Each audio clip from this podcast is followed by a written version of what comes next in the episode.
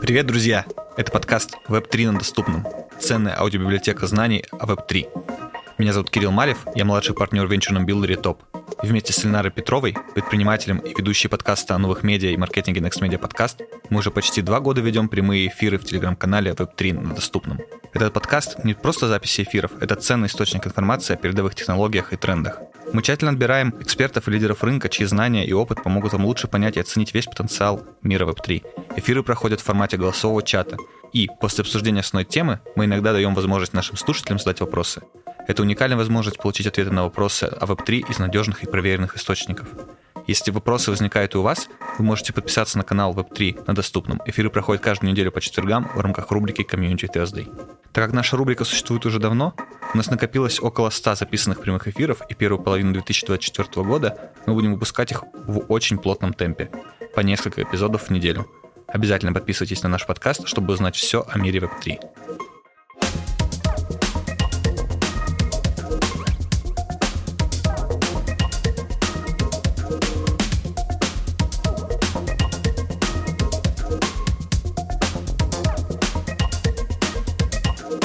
И это запись эфира, который мы провели вместе с диджитал-художником Брикспейсером. На его счету коллаборации с Покрасом Лампасом, режиссура клипов Little Big, Face, Слава Marlow и множество вирусных роликов. Поговорили о том, какой была жизнь Брикспейсера до NFT-бума, как художнику учиться новому, если он не поклонник классического образования, и как появилось сообщество NFT Bastards, которое занимается просвещением и развитием комьюнити художников.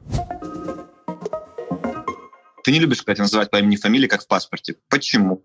А, ну, потому что это две разные вещи. То есть это, я не знаю, то же самое, что, ну, там, я не знаю, фьючера или какого-нибудь, я не знаю, там... А... Короче, любого артиста называть по имени и фамилии, там, Эминема того же. Это просто странно, это немножко дико и кринжово. То есть, ну, типа, это нужно разделять две вещи. Типа, одна вещь, вот, типа, для всех, это я как художник, Вторая вещь, ну, типа, есть там Степан Христофоров, как я записан, как бы везде, там, как я для родственников. Поэтому, ну, мне кажется, нормальным это разделять, и немного ненормальным это скрещивать. Это, ну, типа, немножко диковато. Ну, тут я бы... У меня вот тут вопрос. А ты отличаешься как-то? У тебя этот прям образ такой прям, экспейсер, или, или нет? Я не знаю, нет, я везде один, просто, типа, это имя, которое я для себя выбрал в плане творческой деятельности, я хочу его придерживаться, потому что оно, ну, типа, мне более приятно, оно более звучно, и оно отображает, типа, мою личную деятельность. Как бы мое имя и фамилию дал мне отец и мать, вот для них я ну, Степан Христофоров, для себя же я вот тот, кем я сам себе сделал. А, мне кажется, что в мирах Урсулы Легуин ты бы чувствовал себя как рыба в воде, потому что там очень важное имя. А, ты бросил университет и решил не получать академическое образование. С чем было связано это решение, которое я лично поддерживаю? Все просто. У нас в России не учат э, тому, чему, чем я хотел заниматься. Я хотел заниматься моушен дизайном, какой-то моушен графикой. Моя бабушка а, не знает слова моушен. Ну, короче, тем, что вы видите постоянно в рекламе, в кино, все эти анимированные картинки, там спецэффекты, плюс-минус, это вот и есть motion дизайн. Вот, мне нравилось развиваться в этом, я видел как бы свое развитие в этих индустриях, а ну, в плане обучения у нас никто как бы этому не учил, либо учили, но за огромные деньги, которых у меня не было, поэтому ну, я изначально смотрел на это все как на клоунаду какую-то историю с университетом, и ну, я что-то попытался, конечно, куда-то пойти. Да, да, давай я... подчеркнем, давай подчеркнем. На клоунаду в условиях университетов конкретной специальности, потому что когда ты идешь на, э, не знаю, дерматолога, врач, дерматолог, юрист, это все то, что я везде говорю, что нужно разделять. Есть вещи, которые ты не выучишься сам дома. Да, спасибо. Спасибо за подчеркивание этого. А ну, то есть, такое? типа, это две разные вещи, но при этом нельзя исключать проблемы, которые, типа, есть у общего образования, да и не только, кстати, ну, типа, у государства, но и у отдельных курсов. А, поскольку, типа, это, не знаю, компьютерная графика, все эти современные профессии просто, ну, не успевают никак за ними Короче, не поспевают за ними ни университеты, ни какие-то отдельные образовательные учреждения, и им нужно учиться самому. Вот, поэтому я считаю, что это все равно, типа, ну, так и должно быть, просто с раннего конечно, возраста залетаешь конечно. и все. Это на стыке сфер такое бывает, когда ты просто не можешь научиться, когда ты сам создаешь какую-то новую сферу. А что NFT как технология дала диджитал-художникам? Кстати, о новых сферах. Да она просто пришла и показала, что, оказывается, мы ну, не хуже, чем музыканты, вот и все. Если до этого музыканты зарабатывали... Будто кто-то сомневался. Да, все сомневались, никто об этом не знал. Был один покрас лампас, было пару человек на Западе, и было какое-то просто желание делать что-то там у меня того же. А потом, ну, просто происходит событие, оказывается, можно свои работы продавать за кучу денег, и это обоснованно, и все. Ну, типа, я не знаю, дебильное абсолютно выражение, но игра перевернулась в этот момент. Мне нравится выражение. Не знаю, почему оно дебильное. Оно хорошо отвечает тому, что она передает. Мне нравится, что у нас уже полемика начинается. А, современное искусство, в том понимании, это что? Наброшу я. Продолжение этой замечательной темы. Современное искусство — это огромная куча какой-то дичи, которая продается только из-за связей и из-за того, что людям наприли в голову, что это круто. А, разделю. Это в общем понимании. То есть есть очень крутые художники, а, тот же Даниэль Аршам, тот же Такеши, Такаши Мураками, которых тоже много спорных вещей, но в целом, ну, типа, понятно, почему так. Там те же чуваки, которые делают, я не знаю, все эти хайповые какие-то штуки. Вот. Но по большей части есть очень много вещей, которые непонятны и которые там, где они есть, просто потому что мы современное искусство. Мы налепим сейчас кусок крови на стену, развесим его и скажем, что это вот это утроба. Иди к черту. Ну, типа, на всякий здесь... случай, я поднял специалиста по э, метамодерну Юлиану Муху, также нашего амбассадора. Она, если захочет, потом прокомментирует в конце. Но современное искусство — это интересная тема. Э, Брикспейсер, подскажи, пожалуйста, ты счастливый человек? А, ну, сейчас да. Вот конкретно в эту секунду, да. А остальной секунды не существует. Важно же здесь и сейчас, правильно? Да. Задумался. Это хорошо думать, прежде чем ответить. Мне тоже нравится эта штука. Иногда я даже успеваю подумать.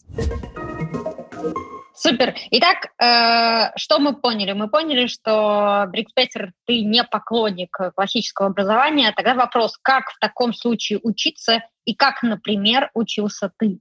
Я, как и все мои коллеги, просто начинал, ну, типа, как самоучка. Короче, все просто. Я шел на YouTube, если там не было ответа, то я шел к специалистам, которые знали, как это сделать. Если они меня игнорировали, то я просто сам сидел и ну, не знаю, занимался обратной разработкой, реверсивной разработкой и создавал то же самое с нуля. И так во всем. И так делают, в принципе, все. То есть, я не знаю, ну, кто-то идет на курсы, но большинство — это самоучки. Сколько времени у тебя ушло на вот этот процесс самообучения? Я не знаю, ну, как-то как я начал плюс-минус где-то что-то как-то стрелять, наверное, года два назад, поэтому начал я в 12 лет. Два года назад, это 2020 год, ну, получается, сколько это, лет восемь, я не знаю, наверное, да, может, 10. я не знаю, я просто ну, уже запутался. Короче, ну, типа в 20 лет я как-то вроде как стрельнул, начал я в 12, ну да, 8 лет получается. И вот э, получается, что 8 лет э, у тебя ушло на вот этот процесс э, непрерывного обучения. Возникает вопрос, как ты сам для себя определял траекторию этого обучения? То есть как ты понимал, а собственно, Я думаю, что тебе нужно учиться? И главное, заметка, мне кажется, Брикспейсер все еще учится, да, Брикспейсер? Я сразу отвечу на вопрос э, Эльнары. Все очень просто. И потом отвечу на твой вопрос, Кирилл. Ну, типа, хотелось из дерьма выбраться. Извините за прямые выражения. Просто мне ну, не хотелось находиться там, где я нахожусь, и хотелось чего-то добиться. Я смотрел на людей, у которых что-то получается, и я хотел, ну, а чем я хуже. Но я не хочу быть музыкантом, я вот хочу быть, я не знаю, художником. Вот и все. А в плане обучения, ну, каждый человек, типа, учится постоянно. Это даже, это, ну, прямо скажу, мне кажется, это глупый вопрос, потому что если ты живешь, в принципе, то ты каждый день чему-то учишься. Если ты, ну, что-то хочешь добиться. Очень много мотивации будет в этом подкасте сегодня. Да, я это чувствую. Я хотела э, спросить, а чему ты учишься прямо сейчас? А, если говорить ну, типа, о моей специальности, то я не знаю, тот же самый Unreal смотрю, плюс учусь там работать над определенными вещами техническими, которые долго очень здесь разжевывать. Если в общем, то, наверное, оптимизировать процесс и, не знаю, там, каким-то менеджерским историям, супервайзерским, в плане именно, ну, моей работы, как лучше все скомпоновать, как лучше все сделегировать, то есть, э, ну, как лучше управлять процессом всем, наверное, так. Звучит так, что ты в том числе воспринимаешь себя и как э, предпринимателя. Так ли это? Я не знаю, мне всегда всю жизнь не нравилась эта тема, но просто так получилось, и, наверное, да. А, скажи, берешь ли ты учеников и как вообще относишься к идее наставничества? У меня был свой курс, все отлично пошло. Я очень был в восторге большом от того, как он запустился. Не в плане... Ну, в плане денег, понятно, я вообще охренел. А в плане результатов, в плане учеников, потому что с рядом из них я работаю сейчас просто как, типа, с людьми, которых я регулярно нанимаю на свои какие-то подряды. Вот. А, я бы очень хотел бы еще один курс запустить. А в плане наставничества личного, ну, это будет на курсе. А лично, ну, просто вот отдельно без курса сидеть времени нету. Ну, типа с радостью потому что есть много людей, которые черт, черти пойми чему учат молодых и абсолютно, ну, типа, ничем не обладают. Вот я как бы, наверное, обладаю какой-то экспертизой, и мне есть что людям рассказать, поэтому всему свое время. Окей, и если вернуться к вот этой, к вот этому жизненному выбору, когда ты решил э, не получать классическое высшее образование, как к этому отнеслись э, близкие? А, поддержали ли они тебя в этот момент? здесь как раз есть возможность для той мотивации, которую ты хотел. Сегодня Мать сразу дать. сказала, мама сразу сказала, ты что, придурок, какая к черту школа, какой институт, ты вон уже что-то можешь, забей вообще. Папа, ну, немножко переживал, говорил, слушай, ну, хер знает, я не знаю, сходи, наверное, поучись немножко.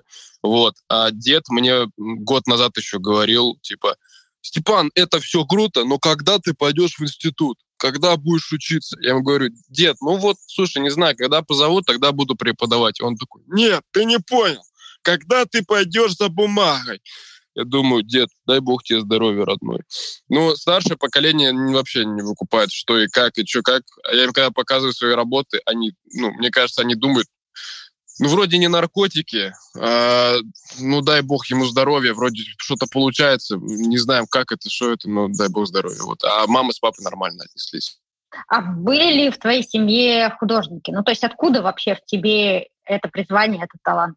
Да я не знаю, что-то смотрел, смотрел на всех, меня все достали, я ну, сказал, я здесь лучше и пошел просто.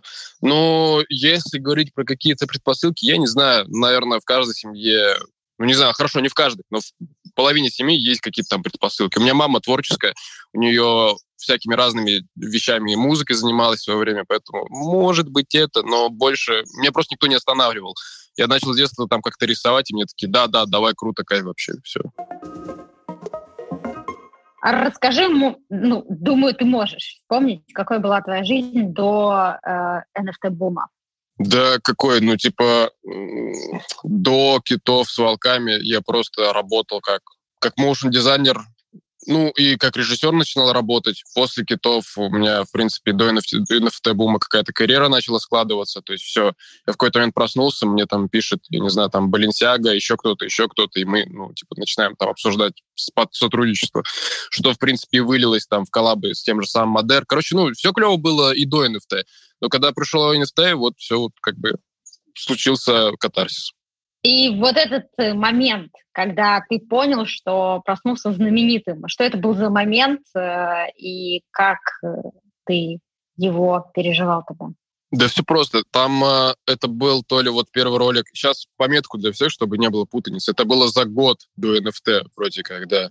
Э, я дропнул, короче, у меня было три работы подряд. Первое, это у меня в метро летел э, на партизанской вроде бы.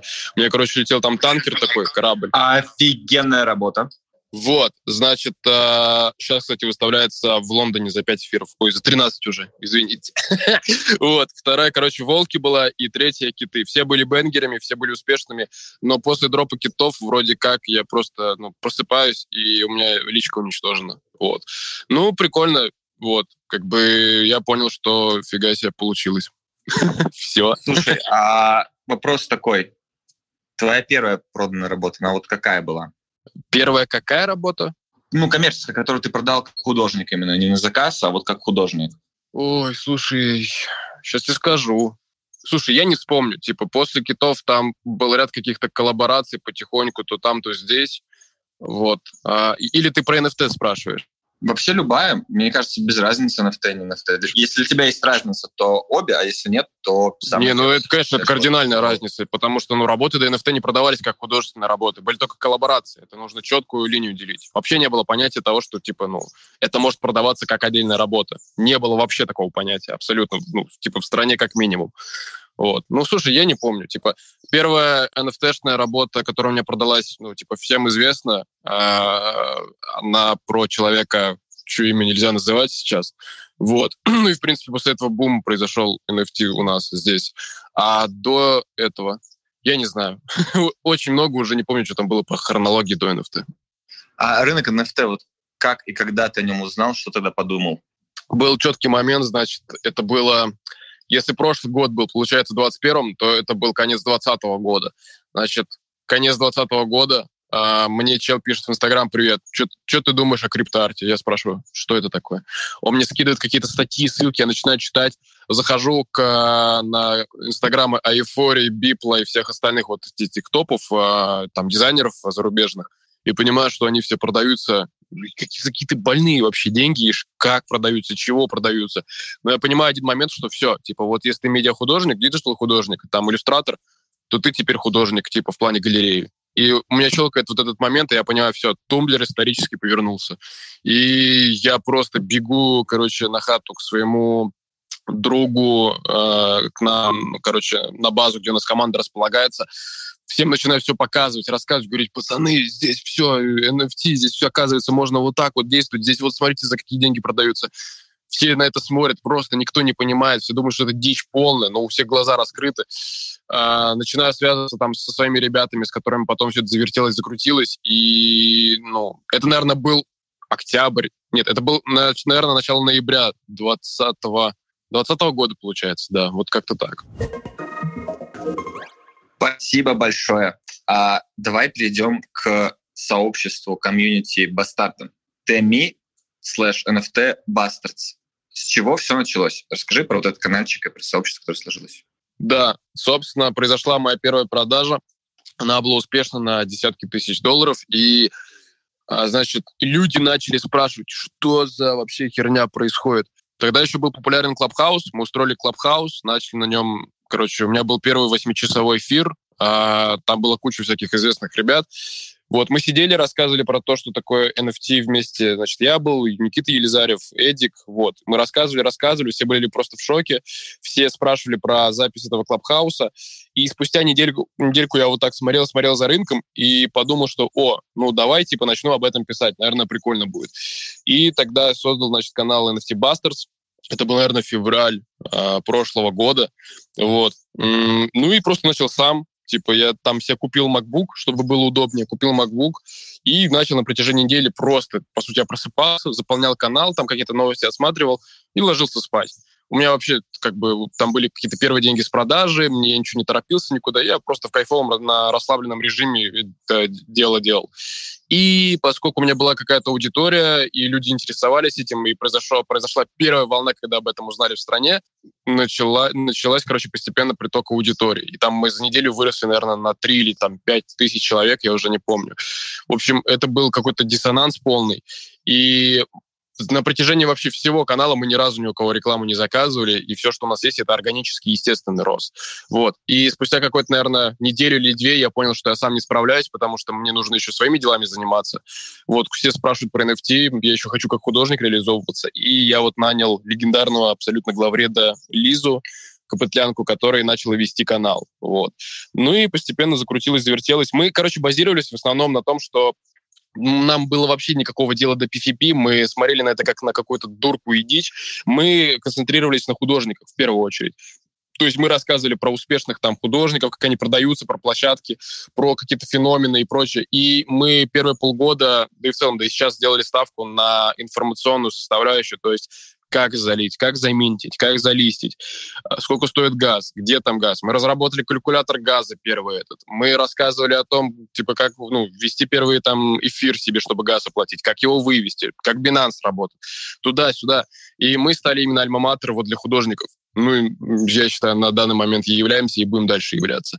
И, в принципе, все русское комьюнити именно художников, иллюстраторов, оно началось с нас. И, в принципе, все узнали об этом именно с нас. Потом не, не, не, подожди, подожди, подожди. Все мы знаем, что NFT комьюнити художников первыми в России начал делать Олег Юрьевич Тиньков, а потом только вы. Ну, хорошо. В принципе, поэтому он из России уехал, поэтому делайте выводы. Вот. Поэтому, слушай, так, как-то так было. Наверное, первые полгода мы жестко двигались на этой истории, потом мы ушли в новостную историю, но также у нас есть огромный, короче, список информационного материала, обучающего о том, как залезть в NFT. Вот. Кайф. Слушай, а какие задачи сейчас решает ваш канал и сообщество? У нас основная задача никуда не поменялась. Мы просвещаем художников о том, как залететь в этот рынок. Вот и все. Мы также сконцентрированы в первую очередь на криптоарте. Ну и как бы у нас вторая история — это ну, просто просвещение об NFT в качестве новостей. И третья часть наша — это мы просто поддерживаем наше комьюнити и стараемся его развивать. То есть мы там разрабатываем какие-то выставки где-то, думаем насчет, там, ведем переговоры с галереями и думаем, как бы, куда это дальше двигать. Вот. То есть, ну, как бы мы не самые гигантские по количеству подписчиков на рынке, но одни из самых лучших по качеству аудитории, это сто процентов. И у нас также, типа, продолжают ребята все друг друга поддерживать и, ну, типа, помогать друг другу. Поэтому вот так. Звучит как сказка. И теперь я включаю немножко еще одного запрещенного человека. Сколько, а, нет, а, как вы его монетизируете? Э, Все очень просто. Мне кажется, как и все каналы, это просто реклама. Хм, спасибо. Ты достаточно открыто говоришь про деньги, которые зарабатывал и зарабатываешь. Почему важно говорить о деньгах, если ты художник или артист? Или да я бы с радостью, я бы с радостью, единственное, перед кем отчитывался перед налоговой, просто это блокчейн. Здесь все видят, за что, за сколько продается, и вся история в открытом абсолютно доступе, ну, на том же самом Эзерскане. Поэтому, ну, что я скажу, что я не скажу, никак это вообще расклад не поменяет. А, это, с одной стороны, это, ну, типа, просто как бы факты. С другой стороны, ну, если бы не было цифр, не было бы интереса. Это простая история. Если, типа, я как художник продаю за десятки тысяч долларов, а я как бы меня воспринимали моушн-дизайнером, то что-то, возможно, в мире поменялось. И есть смысл об этом говорить. Если я могу потратить на работу там день и продать ее там за тысячи долларов, наверное, есть варик, ну, как-то, я не знаю, поинтересоваться, почему так. И, возможно, если ты художник, есть варик вот, вот монетизировать свое творчество. Возможно, вот, поэтому так я, ну, я обязан об этом говорить. Хорош просто. Слушай, а какие диджитал-художники тебе нравятся? За кем ты следишь? Я не могу вспомнить, как зовут одного очень крутого 2D-шного иллюстратора на SuperRare, но я могу вспомнить точно... Ну, раньше мне нравился Эйфория, сейчас я, как и раньше, мне нравится Beeple. А касательно остальных, русский есть парень, его зовут Syncreation. Он очень крутой и сильный. Недавно у него начались продажи там на миллионы рублей.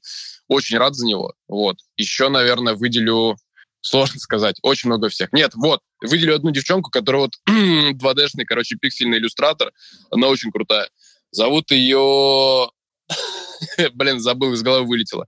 Я могу позже накидать ссылки, но, короче, давай, есть давай, много мы с ребят. удовольствием в рекап и в краткое содержание. Пока, пока да, пока те, пока те, кто Слушай. есть, могут просто загуглить э, Sync Creation. Sync Creation. Это очень крутой художник, который рисует э, такие трехмерные, э, короче, гаджеты невозможные. Вот он вот в один из топов у меня. Кайф. Наши, э, наши лидеры, наша редакция сейчас добавит ссылочки. Слушай, а тебе Beeple нравится, потому что у него в целом похожая, как, как у тебя, история с тем, как он вкатывался в творчество и в 3D-дизайн и все? Или про- просто потому что нравятся его работы?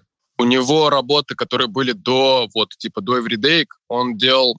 а, Короче, все видели его работы, я считаю, по той простой причине. Не-не-не, у нас очень доступно, можно повторять, можно рассказать очень быстро, базово. Расскажи, это, мне кажется, интересно, потому что для многих Beeple это просто какой-то такой... Может быть, просто следом вот этим... Могут все узнать его по Everyday и не знать вообще, что там за путь был. А, Поэтому, Тогда мне я кажется, вот как раз время рассказать. Я Давай. говорю об этой истории, то, что до Everyday у него, короче, все его могут знать по следующей истории, которую никто сейчас не вспомнит, но точно ее видели. Он делал, короче, коллекцию лупов, а, такие, таких виджей-лупов, очень красочных, 3D-шных, которые он выпускал в свободное пользование без какой-либо лицензии. И все сто процентов их хоть раз видели либо на какой-то из тусовок, либо в каком-то оформлении, я не знаю, какого-то канала, либо самое известное, когда Киселев у себя на первом или втором канале рэп читал, на фоне были лупы Бипла. Вот все это видели, и был прикол в том, что он эти лупы отдавал не только ну, как бы под использование бесплатно, он их еще отдавал проекты этих файлов. И он очень много принес в индустрию того, что он просто отдавал проекты там каких-то своих, короче, оригинальные файлы своих проектов, люди могли в них покопаться, люди могли в них поискать что-нибудь и научиться просто делать так же красиво, как и он.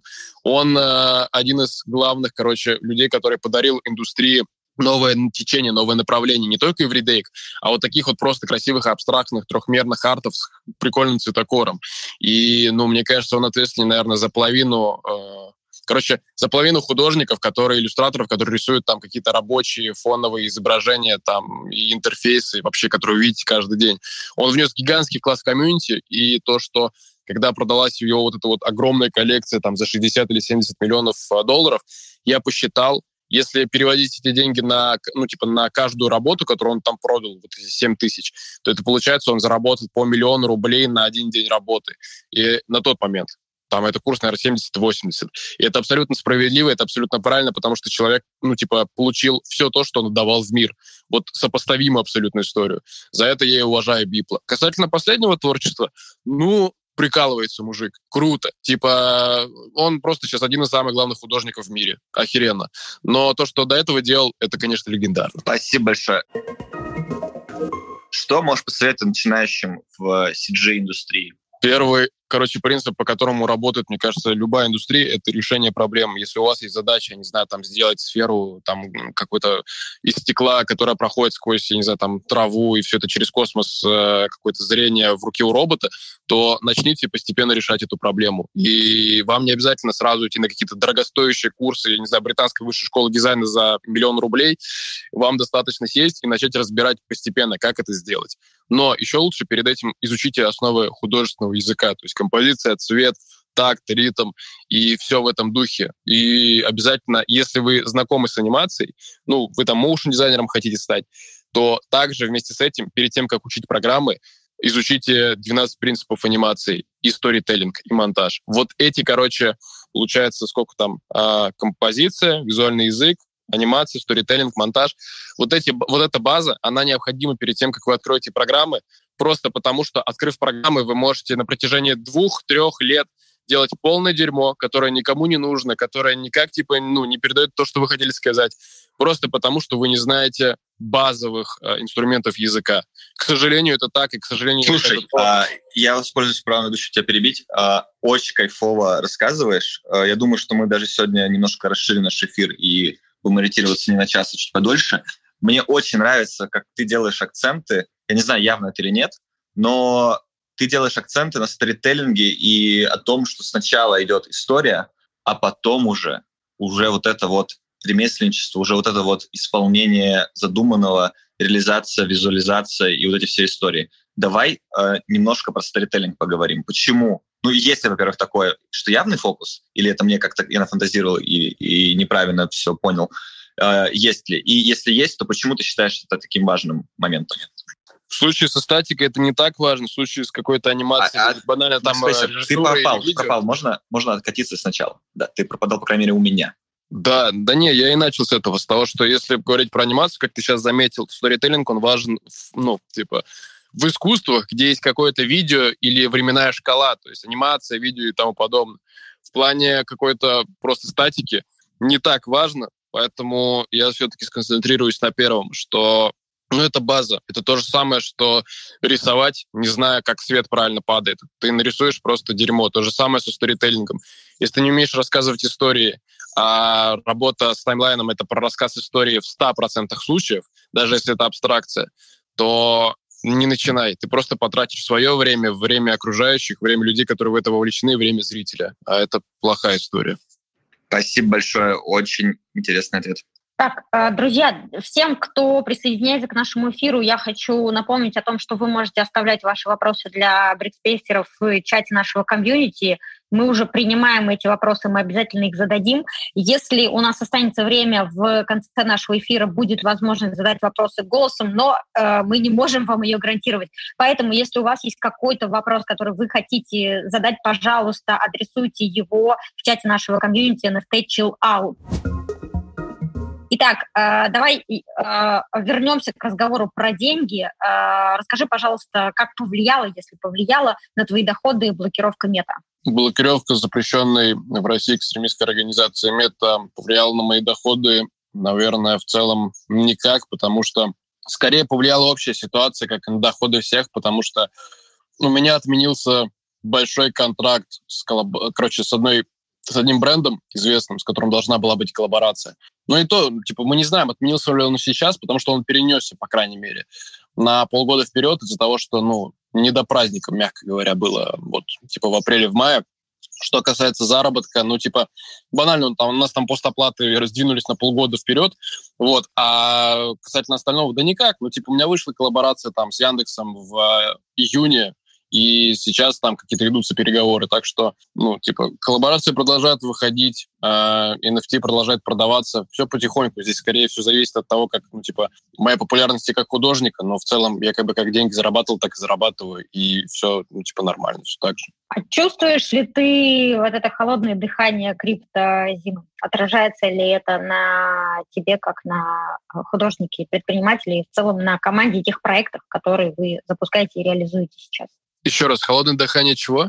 Криптозимы. Все красное, все рынки ну, когда... красные, все ну, падает, как... никто ни во да. что не верит. Когда все упало, было, конечно, стремновато, но сейчас, поскольку... Я не понимаю, что сейчас началось. Какой-то, я не знаю, или какой-то... Одни люди говорят, что это временный отскок, и потом все рухнет еще жестче. С другой стороны, вроде как начало булрана какого-то. Я не знаю, типа сейчас то, что ну, как бы все, на что я смотрю, вызывает просто вопросы. И ну, давайте продолжать в том же духе, посмотрим, что будет. Ну, когда было падение максимально, было тяжело. Я не буду скрывать, все охренели, а, потому что какие-то там, не знаю, сбережения где-то были в эфире, где-то еще что-то, и какие-то дела тоже велись так. Ну, неприятно было максимально банально там работы там. Uh, у меня есть отдельная серия волков, которую я продаю в среднем за 0,25 эфира, потому что она, ну, такая миметичная. И в какой-то момент это были там, не знаю, там 35 тысяч рублей, в какой-то момент это стало там тысяч 20-16. Ну, когда падение в два раза, естественно, это неприятно. Но сейчас все отрастает обратно, и, я не знаю, просто зажал пальцы и смотрю за рынком. А сколько человек сейчас в твоей команде? Здесь нужно разделять понятие команда. Команда у меня одна, это 111. Это объединение людей, которые делают все, что захотят из того, что у них есть. Но если говорить про штат людей, которые работают со мной над моими полотнами, это, ну, типа, иногда это другие люди, зачастую. Вот то все по-разному абсолютно. То есть в среднем у меня над роликом мне помогает работать, наверное, один человек, иногда два или три. Здесь зависит от сложности. То есть, например, на последнем полотне на «Титане», где осьминог камера, мне помогало работать два человека. Нет, три человека все-таки, да.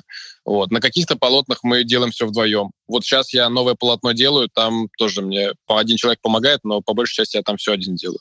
В среднем так. Но, опять же, здесь все вопрос касается э, того, как бы про какую команду речь идет? То есть есть же еще Арка, агентство, в котором мы типа продюсируем NFT, есть э, канал, и там везде численность людей различается. Ну, я, наверное, имела в виду какое-то общее количество людей, которыми ты управляешь так или иначе в разных проектах, э, которые запускаешь. Я не знаю, здесь все безмерно, потому что я много где, ну, как бы выступаю как заинтересованное лицо, не знаю. не хочу на этот вопрос отвечать просто потому, что я не знаю. Окей, а, раньше было время, когда ты брался за заказы даже бесплатно. Так вот, что тебе нужно предложить сейчас, чтобы ты сказал, о, классно, давайте сделаем это? А, ну вот банально, типа есть артисты, есть музыканты, над которыми хочется, короче, над музыкой которых хочется работать даже без их ведома, потому что это то, что я слушаю каждый день. И я, например, ну, как бы всегда у меня была такая слабость вот просто к музыке, которую я люблю. Вот. Но в остальном, не знаю, тяжело сказать. Я уже свое время бесплатно отработал когда мы делали клипы для участников Ян Краши, мы здесь абсолютно вообще не стыдно ни за что, потому что я их слушал, я их очень сильно как бы любил. Каждый вообще день у меня начинался с их треков, и когда я мог поработать с ними просто там за респект где-то в титрах, ну, мне этого было выше крыши, извините, пожалуйста.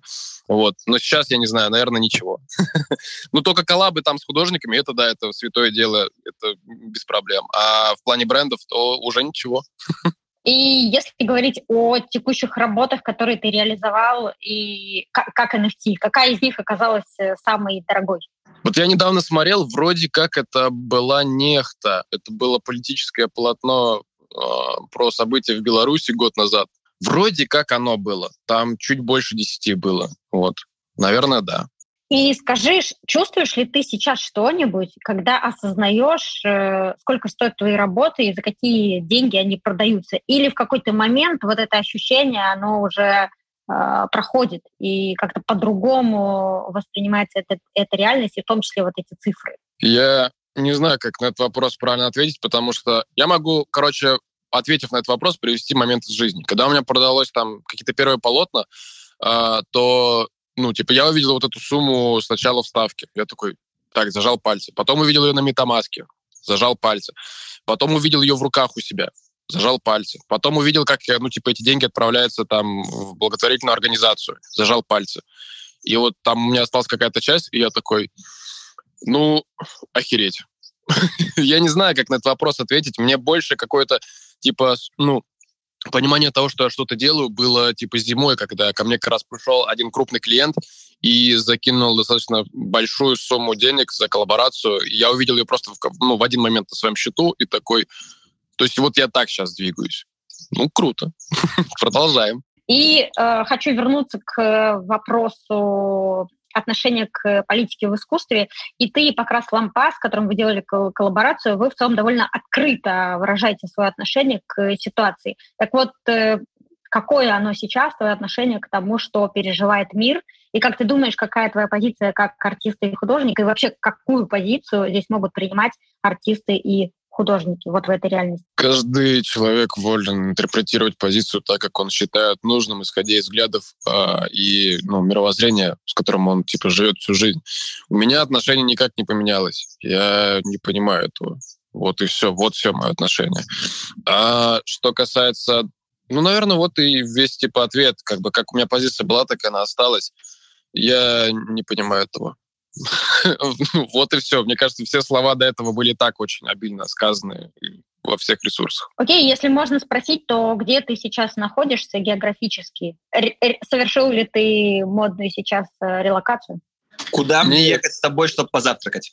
А, можно где-нибудь, я не знаю, там на Арбате. Прикольно. В принципе, я в Москве. Я, ну, типа, не, не, не скрываюсь, не, ну, типа, никуда сейчас не убегаю. Я в России нахожусь, в Москве, я продолжаю работать над своими вещами. Ну, вот. ну это не секрет. Типа я регулярно какие-то сторис выкладываю, они все из Москвы. Привет, я хотела бы задать а, вопрос. Вот как раз Эльна рассказала, спрашивала про твое позиционирование. Скажи, пожалуйста, вот а, за последний год ты а, стал для молодых художников, моушен-дизайнеров, 3D-артистов а, некой э, иконой, да, иконой молодого поколения, но при этом ты а, себя позиционируешь, вообще позиционируешься в мире искусства как такой классический анархист. И вот э, как ты вообще к этому относишься? Ну, наверное, да. Как э, ты сам а, чувствуешь ли ты свою ответственность за то мнение, которое ты выражаешь в мир и мир искусства в том числе?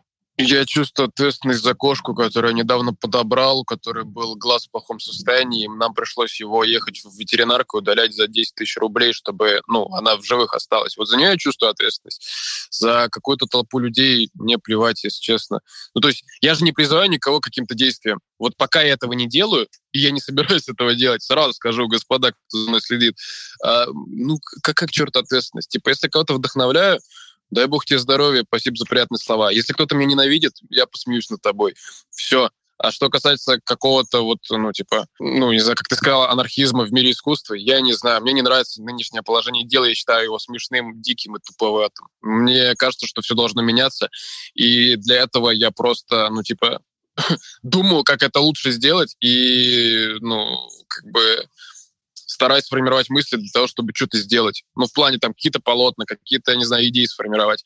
А пока я сформи... сконцентрирован на своем творчестве. Мне кажется, мое творчество и так какую-то ну, воротную точку дало, поэтому ну, дальше больше. В остальном да плевать на самом деле. Но у меня есть какая-то личная идея, что мне не нравится, что сейчас вот происходит с искусством, оно в дебильном состоянии находится. Хочу, чтобы было лучше, а что от меня зависит, я постараюсь сделать, чтобы, ну, перед собой остаться чистым. В остальном мне не интересует мнение чужое. Вот. Ну, не твое лично, я имею в виду вообще каких-то, не знаю, критиков. Вот такая, вот такая тема. Ух, это очень дискуссионная позиция. Я предлагаю вернуться к э, вопросу благотворительности. Однажды ты отправил деньги от продажи работы сибирскому резчику из дерева. Почему ты решил это сделать? Насколько тебе близка благотворительность как подход? То есть как ты к ней относишься? Для тебя это способ влиять на мир или необходимость делиться, потому что у тебя больше, чем у других? То есть что это для тебя? Я как сибиряк сразу прошу ссылку на этого резчика скинуть в наш чат, потому что Сибирь, вау, круто. Я скажу так, что это лично меня касается. Я когда вижу такое, вот у меня совесть сработала, я такой, ну, есть Варик помочь, давай помогу. Как бы меня эта история вдохновила, и я решил, ну, как бы среагировать на нее таким образом. Вот, ну, все просто. Была возможность, была какая-то идея попробовать, получилось. Ну, небольшая сумма, ну, в рамках вообще благотворительных сборов, но все равно, типа, 100 тысяч на дороге не валяются. Получилось, вот и все. Другой момент, что это одно из моих самых детализированных полотен вообще, типа, за все время статичных. Я на него убил две недели, а, даже, наверное, больше. Но много труда было, и, и мне вообще не стыдно за эту работу. Было прикольно. И мы время от времени общаемся вот с Игорем Переваловым. Крутой мужик, очень вообще боевой. Я время от времени, короче, не знаю, в силу возраста меня накатывает то какая-то агрессия, то какая-то где-то, не знаю, там, лишняя тревожность, либо еще какое-то дерьмо. Я смотрю на него и вижу, как вот он вообще, мужик живет у себя в Сибири, занимается там э, женой, которая проблемы с ногами, вырезает каждый день, еще там семью кормит. Вот я смотрю и думаю, да, к черту все, вот, если он справляется, то и я справлюсь. Круто. Ты сказал про возраст, упомянул. Сколько тебе лет сейчас? Мне сейчас 23. В августе будет 24, поэтому почти 24. Давай э, также поговорим о твоих коллаборациях. Ты сотрудничал с Little Big, э, Слава Марлоу, Фейс, Мендилс считает его инагентом.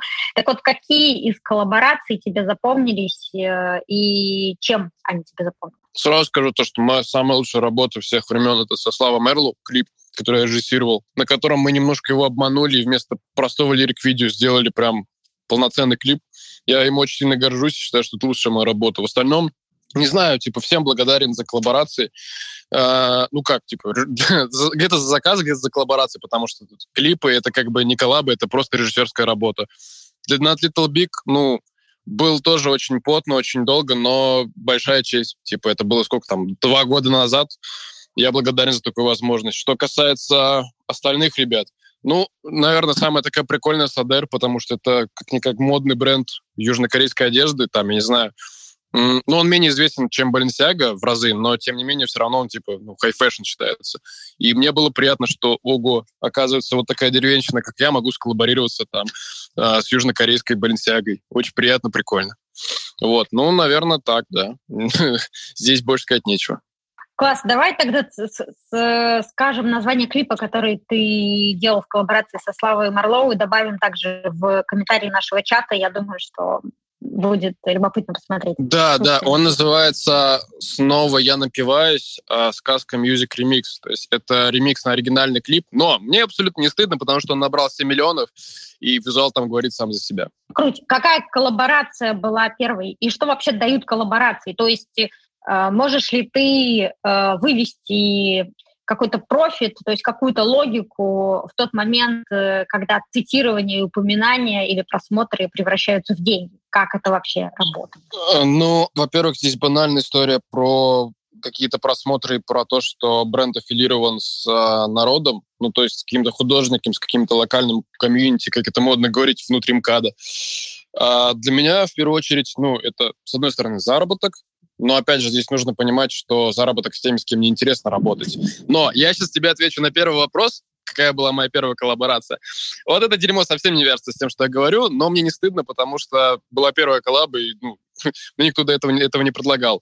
А, а в остальном, ну, слушай, если я могу быть как-то, не знаю, сделать что-то с каким-то брендом или именем, который мне нравится, то я буду рад, почему бы и нет. Первой моей коллабой была, короче, коллаборация с Газпромбанком.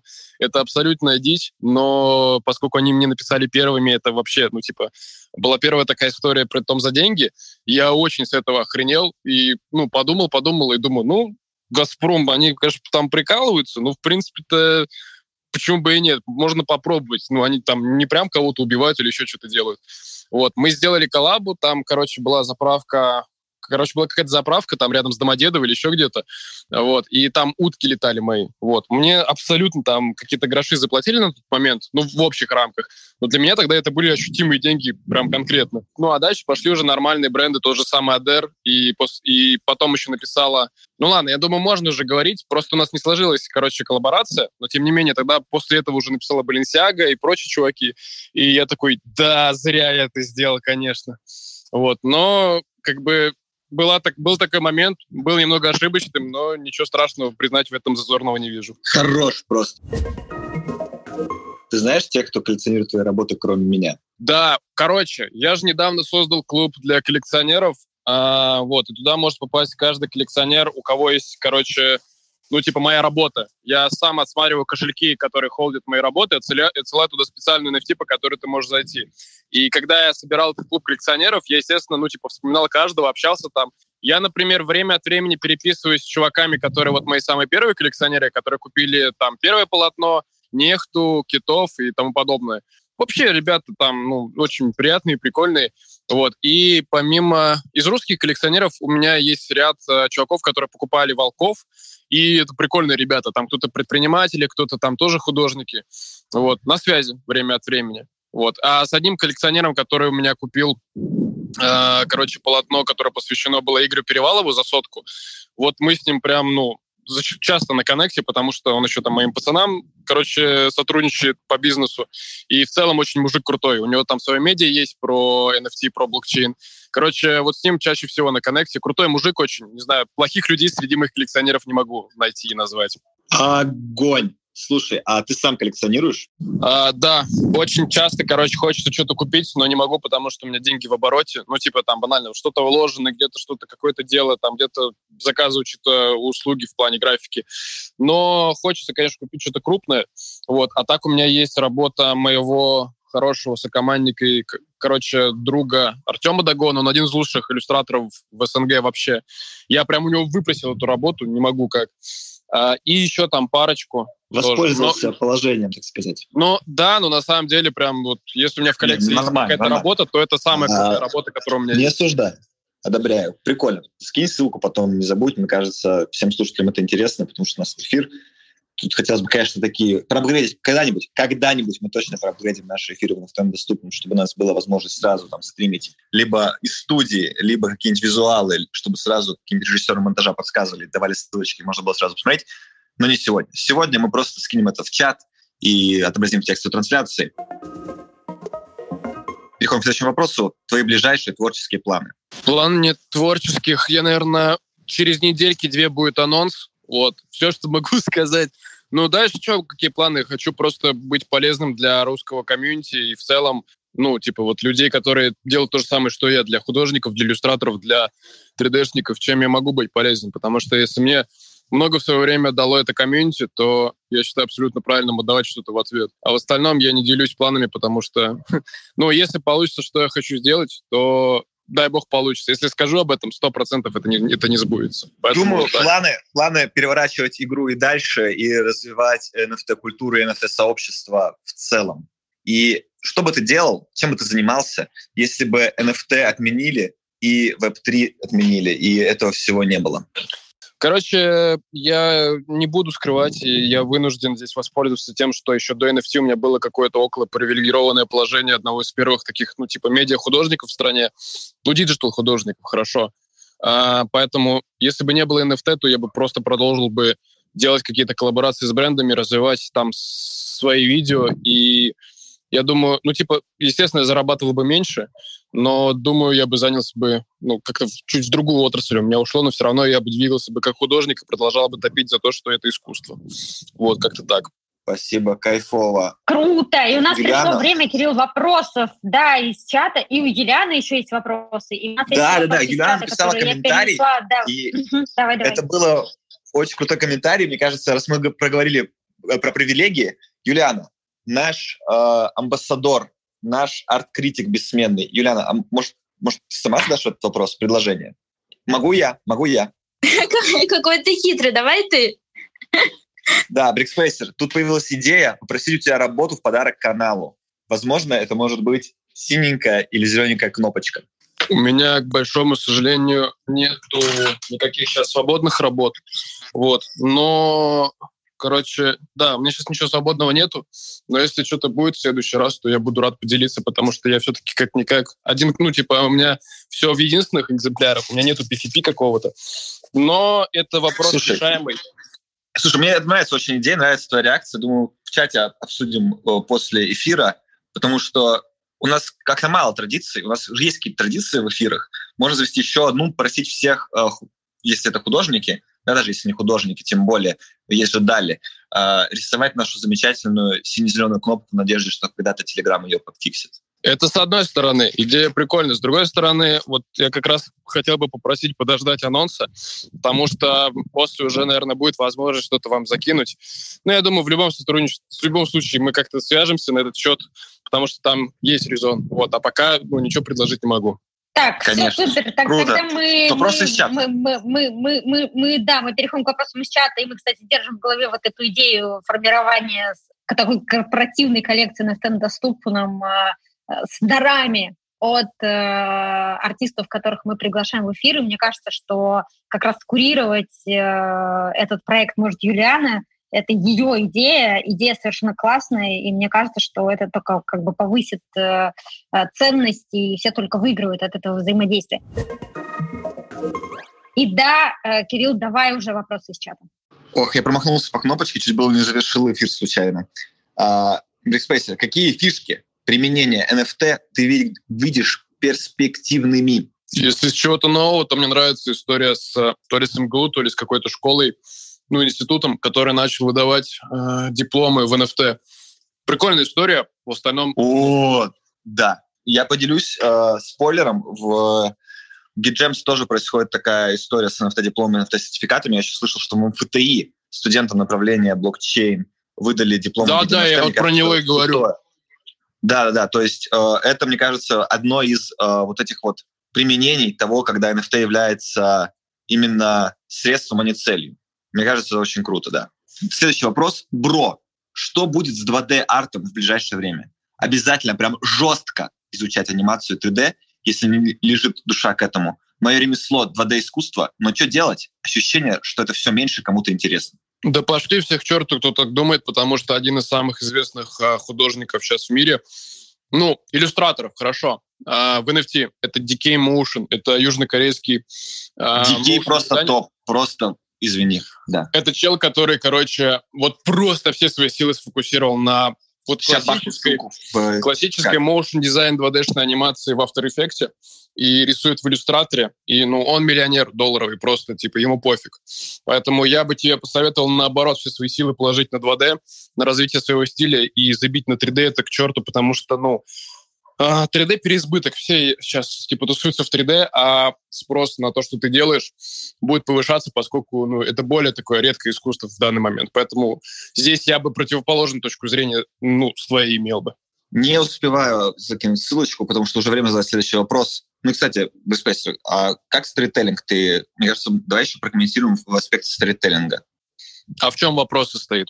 Мне, напомню, очень нравится, что ты это продвигаешь, мне кажется, очень правильно. Мне кажется, что как раз вот особо не важно 2D или 3D, потому что важна эта история, которую в случае анимации э, заложена как смысл в содержании. То есть вот, такое вот, вот такую дихотомию провести формы содержания. Я бы здесь вообще бы не разделял бы, потому что это просто два разных стиля. И на самом деле стилей куда больше, чем 2D и 3D. Есть стоп-моушен, есть э, какой-то фото-арт, я не знаю, плевать просто. Я не знаю, везде основа, ну, одна, как ты рассказываешь историю, как у тебя работает вот этот кружок Хармона, как у тебя работает, ну, типа, развитие арки, вот этот весь миф о, ну, типа, миф о герое, как он называется, вот этот мономиф. Везде все одинаковое. Вот. Ну, откуль... Кнопочка. Я просто, я убью эту кнопку когда-нибудь. Короче, э, везде все одинаковое, вне зависимости от стиля. Просто, ну, типа, изучай основы и коверка их под себя, как тебе будет удобно, используя свой стиль. Вот и все насколько важна история создания работы, то есть своего рода маркетинговый ход, или, как говорится, шумиха вокруг работы или история самого художника, вопросительный знак, восклицательный знак. Как можно продвигать свои работы? Можно поделиться опытом? Я здесь воспользуюсь правом, которое мы обсуждали ранее. У нас на канале есть статья, которая называется «Как художнику продвигать себя». И там не вода в плане общ, там, я не знаю, общайтесь с коллекционерами, там, э, очень, крутая, работы... очень, очень крутая статья, я ее скидывал знакомым художникам, кстати, если что. Тут не нужно говорить про право, это право заслужено качеством статьи. Я буду честен. Я, поскольку крайне занятой и невнимательный человек, я ее прочитал неделю назад, хотя ей год, внимание, ей год. Но я имею в виду, я смотрел на редактуру, но прям целиком прочитал ее и понял, я ее год, ну, типа вот недавно, и я абсолютно не жалею о том, что я всем рекомендовал, потому что там столько полезного, вот именно вещей, именно вот не воды, а вещей, которые реально важны. То есть там детали, как заполнять правильно Твиттер, как правильно шилить, где правильно шилить, шилить почему не нужно, как общаться с коллекционерами, как не нужно с ними общаться, как э, поднимать свои продажи. Там это все есть. Прочитай ее, вот тот, кто спрашивал, и, в принципе, все остальные, кого этот вопрос интересует, там реально есть, ну, типа, ответ на 60% ваших вопросов. Она реально очень полезная. Если сможете ее скинуть, то будет топ. Вот. А в остальном, ну, типа, история, короче, вокруг работы, которая есть, вокруг тебя как художника, чем громче у тебя имя, тем больше ты продаешься. Вот и все. Чем больше ты активен в комьюнити, тем больше ты продаешься. Но всегда есть шанс того, что тебя просто заметит какой-то чел, и просто тебе ну, упадет ставка там, на 20 эфиров просто случайно. Но чтобы эта случайность, как бы процент ее повысился, тебе нужно быть просто активным и развивать свое имя. Вот и все. Но это касается всего вообще. То есть до NFT же продавали цифры, там, не знаю, в аккаунтах и так далее. И за эти цифры отвечало то, насколько ты интересный персонаж. Поэтому в любом случае нужно работать над тем, чтобы, ну, типа, давать людям то, что им интересно получать. Не то, что все делают, а то, что людям было бы интересно получить. То есть быть собой, но при этом как бы доносить это в понятной форме для людей. Вот и все. Очень вводная, не знаю, вводная куча текста, но на самом деле тут все по факту.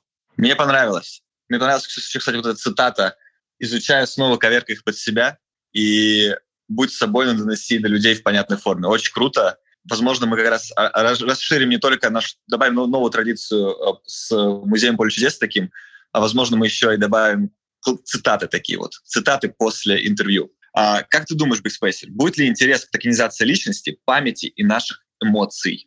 Здесь вопрос, ну, даже не столько к блокчейну, сколько просто вот этой технологии, которая создает слепок э, человека после его смерти. Ну, сто процентов. Типа, как бы мы что ни говорили, все равно будут люди, которым вот благодаря этому будет в разы, просто в миллион раз легче бороться с посттравматическим этим, короче, синдромом после смерти любимого человека. И это будет... Ну, как к этому отношусь? Да никак. Ну, типа, как к айфону, прикольно. Ну, типа, где-то плохо это будет, где-то хорошо. Не знаю. Спасибо. И теперь вопрос, честно, это не я задал. Это задали наши подписчики в чате. Привет, Брик. Скажи, пожалуйста, что ты знаешь об NFT на блокчейне Тон? И что ты думаешь насчет этого? Подождите до 8 августа будет мой ответ. Но до 8 августа скажу, что рынок в зачатке в районе Соланы сейчас, может быть, даже раньше. Есть э, огромное типа количество людей, которые готовы здесь покупать, но оно все-таки сейчас только развивается. И на комьюнити лежит большая ответственность за то, куда это все пойдет. Поэтому я бы однозначно сказал, бы, что присматривайтесь к этому.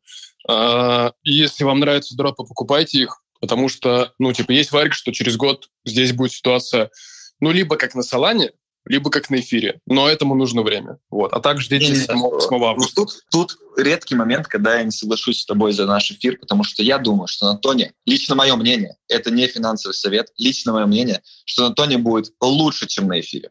Я над этим работаю, и, и Ильнара тоже. Как ну, поскольку ты, поскольку ты, типа, напрямую, типа, ну, здесь заинтересованное лицо, то я не могу это осуждать и лишь могу похвалить желание сделать лучше. Ну, в, как бы, по воде в ваших руках делать, как бы, чем, чем более выгодна площадка и чем больше, как бы, ну, рынок, тем будет лучше художникам туда залетать. Здесь такое мнение. А вот тут дальше вопрос из чата. А как попасть в твою команду? Не знаю, в какую какую из них, из множества команд, но как попасть в любую твою команду? Если ты рисуешь, если ты создаешь, ну, типа, короче, если ты CG-специалист, то просто напиши мне в личку, что ты умеешь, потому что регулярно нужны люди, которые умеют те или иные вещи делать. Потому что работы очень много. Ну, вот, даже если не мне, то банально там моим коллегам, которым тоже нужны 3D-шники и CG-шники. Думаю, мы контакт для этого добавим уже после, в чиллаут или в чате, ты сможешь отвечать на вопросы, если захочешь. А, что ты ставишь на первое место? Самоорганизация или позитивное отношение к ситуации? Решение проблемы. Я не знаю, очень много вещей, которые вводят из себя, поэтому просто молча решаю проблемы, а там разберемся. Хорош, хорош прямо. А какие площадки посоветуешь новичкам? NFT Bastards. ну, серьезно, типа, хотите что-то изучить, если вы художник, NFT Bastards. Если вы хотите Одобряю. уже... Я думаю, тут вопрос маленько про площадки как маркетплейсы, наверное. Я абсолютно это понял. А, если, короче, говорить, ну, типа, в целом, то Rarible, Foundation. И на самом деле я бы сказал бы и OpenSea. Это если, ну, на эфире. Если у вас прям совсем маленькие объемы, прям вы хотите продавать свои работы по 25 долларов, то не нужно соваться на эфир, потому что там один газ может стоить столько. А, я советую Тезос, потому что недавно начал смотреть, что там на Тезосе происходит, и я охренел. Там очень много реально крутых вещей, в том числе вещей с кодом.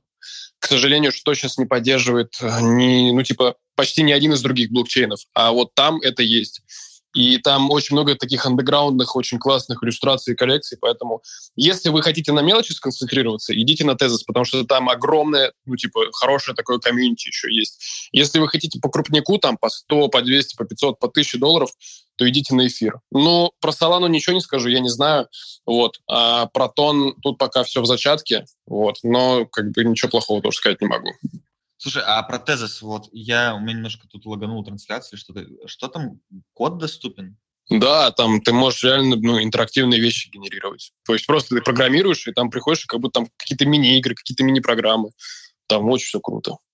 Интересно, прикольно. Я, кстати, до сих пор для меня секрет феномен тезиса. Это прикол рынка, типа, ну, об этом почти никто не знает, но там своя целая экосистема, и там то, что да, вообще да, да, очень да. нужно я на всех видел. остальных блокчейнах. Да, расскажи про это подробнее, потому что для меня все это было секретом, типа, то есть я, я заметил, что там прям есть мощный движ, было очень интересно. И, походу, ты знаешь, что там происходит. Расскажи, пожалуйста, подробнее. Слушай, я смотрел просто со стороны. Тут, к сожалению, нету редактора нашего канала Лизы Капотлянки, которая вот прям в тезисе еще выставлялась.